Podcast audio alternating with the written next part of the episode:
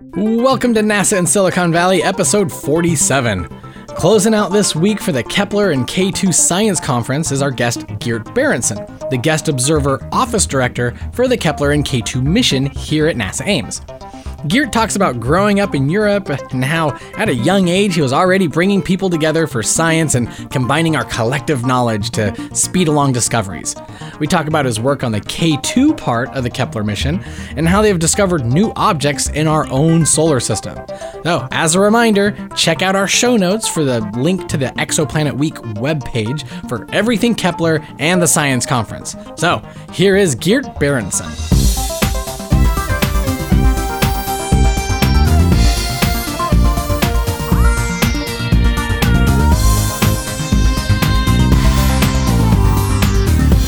We started off with, you know, how did you get to NASA? How'd you get to Silicon Valley? Tell us about you, Geert. So I came here this morning by bike, but that's probably not what you're asking. So that's, you know, very, that's very granular. It, it's a long story. It, it's really I think the story is that basically I was really poor at playing tennis and basketball. Okay. That's where right. it all started. So when I was a kid, I was doing those sports. I was terrible at it. What I was good at was computer programming. So like at okay. age eight, like 1991 or something, I was like programming my dad's computer. Like this is before the internet. Okay. Uh, and so I, I, was always interested in like nerdy things, like in mm-hmm. science and, and so and so I had the incredible privilege of living close to this fabulous astronomy club in mm-hmm. Belgium, which is the country I'm from. Okay. And this is where I got to hang out with all these like smart kids and other people that had my same sort of passions. So, for example, what we would do is every summer we would like rent this massive bus loaded with all the telescopes we could find really? and like head to France for 10, 10 days or indeed 10 nights mm-hmm. and do astronomy. Oh, wow it's so like from a young age. This is like when you're like like eight, nine years old. You're doing this stuff. Yeah, so I joined the club when I was twelve. Okay, and I got to be in this in this club which had like people that were in university and they were trying to do real science. Uh-huh. And so one thing we would do in France was count shooting stars. Mm-hmm. Now we didn't just like mess around. We yeah. would record exactly the times we were looking at, the quality of the sky. We would record our P breaks, and so we would then process the data during the day. Like we didn't really sleep. We'd process the day, and we would like compute the flux like the number of meteoroids per second per square kilometer that would hit the atmosphere.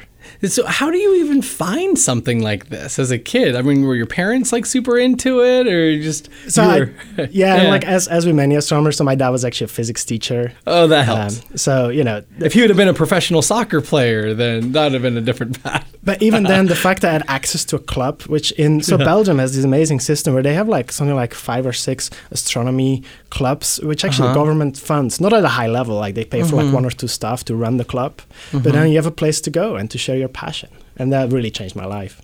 So I, am guessing then, also growing up, you watched like you, would see stuff, you know, from the states, like the, the, shuttle, NASA shuttle missions. You see movies, stuff. Were you always kind of thinking that you would want to work in the space industry, whether it's NASA or ESA or anything else like that, or? So you know, my real uh, passion in early age was computer science. I was really good. Okay. I was making websites when my elementary school teachers hadn't heard of the internet in 1995. Right? Really, like Prodigy or something like that, or America Online. Yeah, yeah. So I was like making this website about about astronomy, about my hobbies. I had a website at one point, like in the '90s, where I was like uh, hosting astronomy software I found online, and I was like writing tutorials and so on. So uh-huh. like my obvious pathway, and I do think you should sort of study what you're passionate about and good at, was to do computer science at university, okay. which is what I did.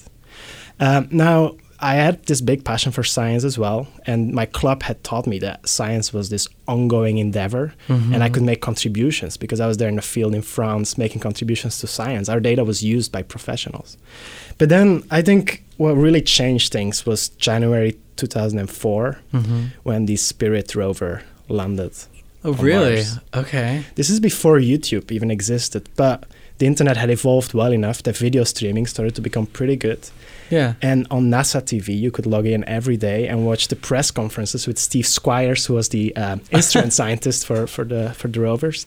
And NASA, you know, this is where NASA excels, right? NASA would mm-hmm. be telling us, the general audience, exactly what was going on. They would share the images, share the pictures, share everything that was going on, be fully transparent. And I was so excited. The thrill of discovery. Uh-huh was immense. And then just a year later, in January 2005, a second thing happened, which is the Huygens probe Okay. uh, arrived at Saturn with the Cassini uh, mission. You know, Cassini's still going, Still going, yeah. and landed in the actually descended onto the surface of Titan.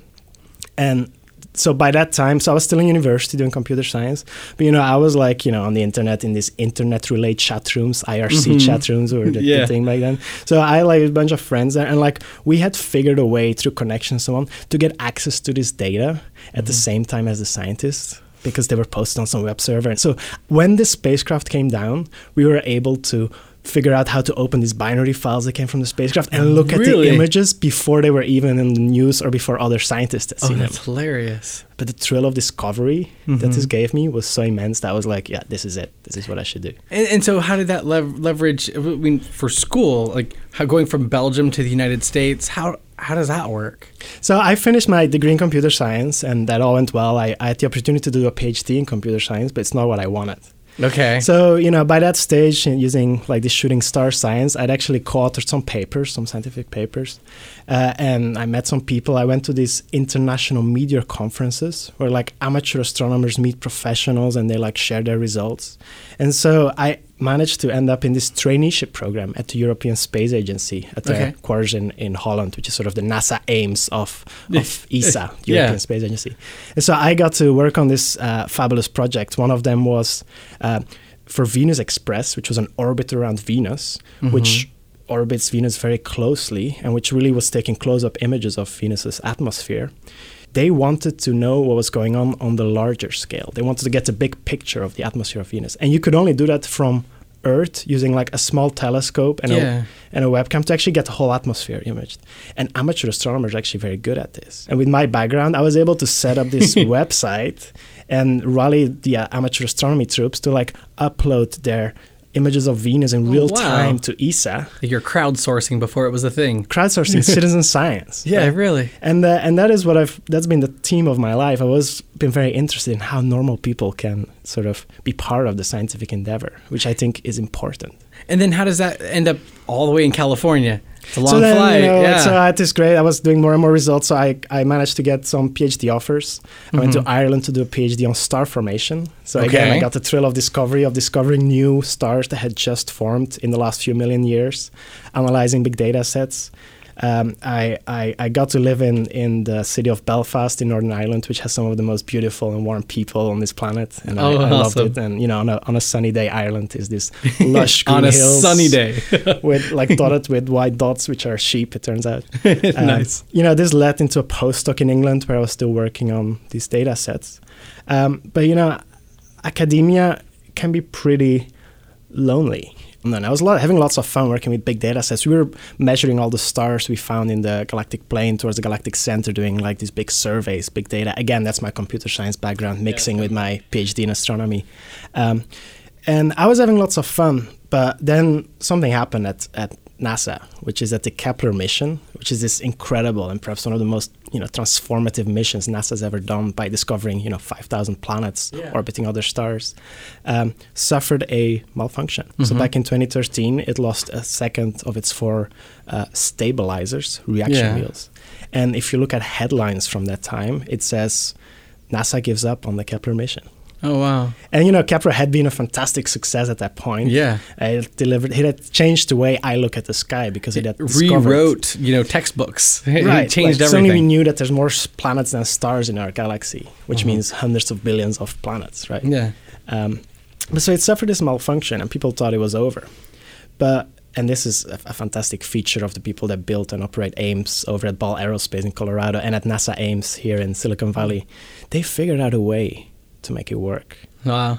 And this is insane because now we're at this stage. So we have a new mission called K2, which Mhm. uses the uh, Kepler, this spacecraft, despite its uh, malfunctions with the stabilizers. It uses it in a new way and has been su- incredibly successful. We are now at 250 publications. We've discovered you know 150 confirmed planets. We've done all this uh, astrophysics with it, and we're almost at the stage where people have forgotten how impossible this mission was. Yeah, like it shouldn't exist. Ju- just if any other two combination of reaction wheels had failed or you know the fact where the antennas are on the spacecraft and all this Yeah. stuff. you know if you would go to the you know kepler was designed to look for four years to this one field in the sky to find you know earth-like planets suddenly we were still able to use it but we had to look at a different field Mm-hmm. every three months with a spacecraft that was less stable because our stabilizers are broken. This is like asking the astronauts on the ISS, on the Mm-hmm. International Space Station, to suddenly start orbiting the moon, uh, paint the station pink, and only eat chicken waffles. right? Yes. It's a bit hyperbolic, but like, and so it's such an incredible testament to NASA's agility and like the agileness and, and incredible talent and skills of the engineers on this project that they were able to make it work.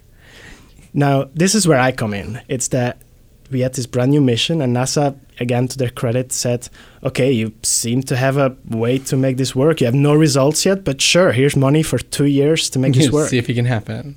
And so, Tom Barclay, who you have interviewed at the time, Yes, is um, a- for the fans of the podcast. This is one of our earlier interviews. You know, he was right in the middle of uh, figuring out, you know, how are we going to make this work? How, which targets are we going to observe? Which stars are we going to look at? How are we going to fund scientists to then use this data? How are we going to process the data? Because the pipeline, you know, was made for a different type of, of, of data and everything. Uh, and so he, he got money from, from NASA to, to uh, run this mission along with the project scientist and, and so on. And so he needed a few people that would be able to uh, hack this mission because the K2 mission is like this massive hack. It's really Yes, like, you know, exactly. Apollo 13 was a big hack, you know, saved people's lives. You know, K2 is almost as big a hack because all the procedures we had in place for Kepler no longer applied. yeah, Procedures that were written over years and years in advance of the mission. So me with my computer science background, I was able to do programming and with my broad view on astronomy of different I was going to say you have experience rallying the troops, bring the troops, you know, get the community to work together to make the best of the data, even if it's not, you know, uh, the same quality as Kepler. It's almost the same quality. Mm-hmm. Um, so he he he tried to get me to join, and, and I said no, actually, because I, my postdoc had just been extended for three years. Yeah. But then he he sat me down and he said, you know, Geert, you know, that in California, people have avocado trees in their garden. Nice. And by the way, this mission is going to be great because the reaction wheels that we have left are going to survive. They had this engineering data showing that. Yeah. Like everybody was thinking that K2 might just live for six months or something. Yeah, they didn't really know. risk, it was you know, completely new territory. it was a huge risk to join this mission. Wow. Uh, and he, he convinced me, and he was right. He knew he had this incredible feel for making it work. He stayed up, you know, 24 7 at certain times when the spacecraft was testing the new operations. Um, and so I, I took the risk and, and I joined. And it's Uh-huh. paid off tremendously because K2 is this incredible project, which has now, um, you know, benefited so many junior astronomers' lives. Because here's the thing: with K2, Yeah. we were able to make all the data public straight away Yeah. because we had these new operations and we needed everybody's help to make this work and figure out how to analyze this data. And that was perhaps the biggest argument for me to join because I then thought back about the Huygens probe landing on Yeah. Titan and you know NASA allowing me to witness Spirit's uh, you know the Mars rover exploration of Mars and being able to work for a mission that would put all its data public Yeah. straight away would be such a great opportunity to be on the other end of this and inspire other people. Well, that's the thing because it's like the, the, the, Kepler telescope, or space telescope, takes in so much data. Like it doesn't make sense for NASA to hoard it for itself, or even for our own astronomers to look at it. It's just once you open it to the scientific community, you get results faster, papers are written faster. You learn what is hid, what like knowledge is hidden in that data. Like We should so never much. underestimate the creativity of, of Yes. humans, not just professional scientists, but everyone. And now, and, and now you, you you glazed over it because Tom has since moved over to Goddard, I believe. Tom did such a good job that Yes. um, he uh, is now trying to make t- the TESS mission a, a success on the on the NASA side. So he's um, tested this new mission that's going to look at the brightest stars across the entire sky um, to find more planets. And I think part of K2's legacy is that the TESS data is going to be fully public as well. Instantly, which is so exciting. Excellent. And, and so, and then you basically moved into that role. I moved So into the- Tom's role, and now, so what, what I do as the guest observer office director, to use Okay. NASA English, is to, um, you know, make sure we observe the right stars. So we get people to observe, uh, to write proposals saying this is why we should observe this and that star. We rank them using peer review. Uh, we then figure out which pixels we have to downlink to observe those stars. We're limited on bandwidth. Um, and then we uh, make sure those data end up in the archive. We give people the tools um, to work with that data. Uh, and we try to rally the troops. We go to conferences, tell them, you know, we have this and that data, and you can do this and that with it. Please, you Yeah. know, join the join the fun. So I remember when I when we first met, it was actually through a phone call, and, and I don't know if you remember, but it was a while back. It was a journalist was asking, I believe it was about um, planets or planetoids, like in our solar system. For some reason, Kepler had picked up on. Yeah, we K2. some- K2 do- found some of the information about it. We do whatever the community tells us is the highest priority. So Okay. one thing we're now looking at the ecliptic plane, which is the plane of our solar system. One thing that happens is that we have these interesting distant objects called trans-Neptunian objects. Okay. Which are a bit bodies like Pluto, often a bit smaller, but like in those far regions of the solar system. We look at them and we get this amazing space-based data from them, which tells us the um, exact rotation periods. And, it, and from the rotation period, we can infer something about their history. We can infer if they might have a moon or not. And indeed, this object, actually, after the press interview we did, uh, actually turned out to have a moon. Oh, really? Yeah, okay. this is something we I didn't even tell you yet uh, because the rotation period of this object was very slow. And Uh-huh. That's something that's very common for bodies with a with a moon because uh, moons tend to lead to slower orbits. And is this all a part of like like the Kuiper belt? Is that far out, or, or Yeah. how? Or, yeah. Yeah, pretty much. Yeah. Yeah, Is it just and it was, it was it's not discovering something new, it's just understanding more about it. Like yeah, the these are objects we know. Like now, since our last conversation, maybe Yeah. a year ago, actually Kepler has discovered brand new Kuiper Belt objects. Just because people have been going through all the pixels we download, and they say, "Hey, there's this thing moving. I wonder what it is. Hey, it's not in any database." And so this thing now has a number, which means that it's sort of being followed up now by other telescopes, and it's a brand new object in the solar system. You know. And we we alluded to it previously, but um, perhaps go go into a little bit of detail for if anybody is just joining the podcast. This is the, their first one that they've ever listened to. Um, talk a little bit about the difference of what the the point uh, in the sky that Kepler looked at versus what K two. You said the elliptic, but explain a little bit what that means. So the Kepler spacecraft looked for four years towards the constellation of Cygnus, the Swan, which you can see with the naked eye quite easily in, in the summer night sky, uh, to find planets um, on Earth-like orbits around Earth-like stars. And you need to look for several years to see them because, like our Earth, only Yeah. Orbits every year. Yeah, yeah, 365 days. You know, you have to wait. you have to wait. So if you we want to see like three transits, so three times watching the star pass in front of the sorry, watching the planet pass in front of the star. Mm-hmm. If you see that sort of three times, that starts to give you a pretty good Yeah, idea gotta- that it might be real and not noise. Um, so you have to look for three, four years to to get that data. Now with K2, we can no longer do that. We can only look for three months at a time at a field because of the new way that we are using solar radiation pressure to balance the spacecraft. and that field changes. And that field changes every three months. So, like right now, I have to um, deliver the targets, the stars, the pixels that we want to downlink for the next campaign uh, Okay. by next Thursday, for example. So, that's part of my job. In fact, next week, we're going to start a brand new field, which has uh, a really cool object in it. It's called Wolf 359. okay. It is the fifth closest star system to Earth. It's eight light years away, which is incredibly close for Yes, considering. uh, you know, finding a planet around Wolf 359 would be fantastic because having planets really close to our own sun uh, gives us the best opportunity at using NASA's other facilities like the James Webb Telescope in the future and the Spitzer Space Telescope to really try to understand it, the atmospheres of those planets by looking at light passing through the atmosphere of those planets, for example. And so, talk a little bit about the campaigns. How does how do campaigns get formed together? How do you guys decide what you're looking at, what you're not going to look at, So we um, and have how to- often are the campaigns even? Yeah. So we do campaigns, as we call them, three months at a time, which is the maximum amount of time we can stare at a field without the sun starting to shine either on the electronics at the back or Yeah. on the inside the tube, the telescope tube at the front. Okay. Uh, so we can do for three months. We have to look in the ecliptic plane because Mm-hmm. if we orient our spacecraft just in the right way towards the sun, that the solar radiation pressure is balanced on the solar panels. This kind of complicated geometry. It yields us with a field at a given time. We can only look at that one field. So we just look, you know, this we're in this time of the year. This is where we're going to look. We announce this field to astronomers, and then they'll tell us, oh, you know, these are the objects we want to look at. Oh, cool. Uh, and so this is a very careful process. We want to make the best use of this unique space telescope. And so we, like a year in advance, people start writing proposals. We send them out to other astronomers who rank them, and we make a ranking of the highest priority things to observe. Uh, and that's how we get these campaigns.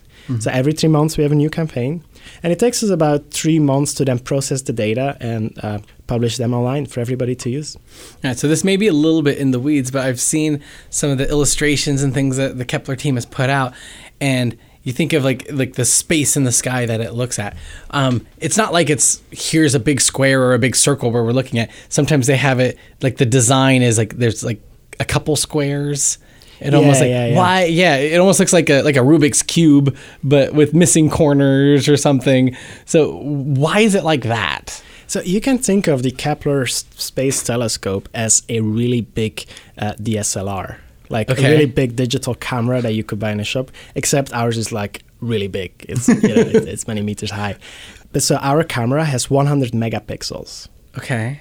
Now it's in deep space. This spacecraft is one AU, or indeed 150 million kilometers away from Earth. It's the, s- the same distance as the Earth is from the Sun. Oh wow. At those distances, it takes huge antennas to get the data back. And even then, we only do like a few megabits per second. Um, and so we cannot downlink 100 million pixels all at once. for like, you know, some pixels we observe with one minute cadence. So every minute we observe the intensity of the light in that pixel. We cannot download all those pixels because we have to turn the spacecraft um, antenna to Earth, and it, it would take months to download all those data. So what we do is we figure out which are the most interesting pixels. So for maybe 20 or 30,000 stars that we think are the most interesting, we download the pixels around those stars. And so that's why when you look at the actual data from, from K2, you see all these small like postage stamps where we just have collected the light from those, you know, 20, 30, 40,000 stars because the community, the astro- astronomers in universities have told us those are the stars that are most interesting for their varied science cases. Wow. And as you mentioned, how far away Kepler is from us, basically the way it works, if, correct me if I'm wrong, is, you know, the Earth circles the sun, Mm-hmm. and it's almost like Kepler kind of follows behind the Earth. That's right. Yeah, uh, yeah. Kepler is in this Earth trailing orbit. Okay. What that means, it is on an orbit that's very similar to Earth around the Sun, Mm-hmm. except it's on a uh, slightly longer orbit. So Okay. Earth, you know, revolves around the Sun every 365.24 days. Uh, Kepler has something like a 370 day orbit. Now, it was launched eight years ago. So over time, it has started drifting away from the Earth, and so now it's about you know 40 days uh, behind the Earth, trailing the Earth, uh, which leads to this big distance. It's it keeps going, uh, getting more and more and more, and eventually it's going to disappear behind the Sun, and then it's actually going to come back, and eventually the Earth will catch up again with Kepler. It will Oh, still be quite far, but uh, Bill Borucki, who is the original uh, uh, principal investigator of the mission, actually is is trying to convince young people that they should uh, step up and try when Kepler.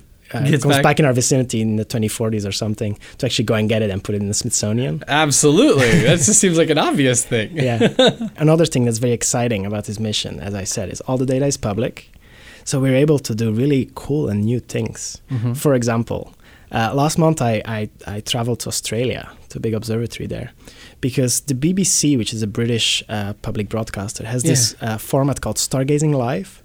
It's a live TV show that goes out three nights in a row, and for one hour they put real astronomy on primetime television. It's a, it's a fabulous Oh, wow. concept, which which and it's actually made by astronomers. I, Okay. I actually I can't believe they get away with it in prime time, but it's in part because it's live. So they actually sold this concept to Australian television now. So for three nights in a row, we made this show on Australian television where a million viewers were educated about astronomy. They showed the constellations and so on. Now, as part of this show, which is presented by a professional astronomer, we did this project where we set up a website called Exoplanet Explorers with the help from scientists at the University of Santa Cruz near Silicon Valley. Um, and we told the viewers, the Australian public, hey, why don't you help us out? This is what we're doing. This is the light signal. We're looking when a planet transits in front of the star. We're looking for this signal. We have just downloaded data for 30,000 stars two weeks ago using antennas in Australia, which is part of the Deep Space Network. Please help us figure out uh, where the new planets are. So that's what we told the viewers for like five or 10 minutes live on air. Then the next show, we gave them an update. Oh, this is so far what you've been finding. We're looking into your uh, results. So on the third show, the third night of this live TV show, Wow. we were able to announce the discovery of a new solar system 200 light years away with four planets in it. And the first person to have uh, classified that system, to have uh, pointed out that that system existed, was a car mechanic from Darwin. Oh, that's hilarious. And so the TV Awesome. producers actually rushed a TV crew to well, him. of course. And so they That's interviewed him live on air. How do you feel about about having discovered a new planet and so on? So now I'm I, I have this I have this paper in my hand. So this is just last month, right? Uh-huh. So in meanwhile we've we've um, written up this paper announcing this exciting discovery. And so Andrew Gray, who's this car mechanic from Darwin, Australia, is on this paper. Oh, that is hilarious. And so we're trying to do this thing where we try to really open up the uh, process of scientific discovery. Absolutely, yeah. And you know, because you know, in my grand moments, I really think that this can have long-lasting consequences. And so we're we're playing. I'm I'm personally very interested in the coming months and years to really figure out how we can do more of this type of of, of thing. So I started going around Silicon Valley giving this talk called "How to Find a Planet," where I go to people's houses, often you know engineers, but usually no astronomical experience, and I tell them, "Here's the code you need to find planets," and I let them. I show them data, and we go through it together, and maybe 30 minutes later, they've discovered a planet. Excellent. So, so for anybody who's listening, you have any questions, anything for Geert, uh, we're at NASA Ames. Also, the the Twitter handle um, at NASA Kepler is another uh, is one of our sister Twitter feeds that we always share information back and forth, and we're using the hashtag NASA Silicon Valley. Um, so you can send any questions your way. We'll flip it on over to Geert for responses. So- Yeah, and specifically for the K2 mission, there's a hashtag called hashtag K2 mission. Oh, excellent. And what's going on right now today is like people have been finding this star with a strange behavior. People are discussing that star and the recent data right now. And that mm-hmm. happens all the time on this hashtag. Whenever there's new data coming down, people are using, astronomers are using this hashtag to share in real time what's going on. Is that a reference to the Tabby star? Tabby star right now Oh, because we have some stuff in the works for that one, but Yeah, no yeah. spoilers. No spoilers, but it's exciting. Excellent. Well, thank you so much for coming over. Yeah, it's fun.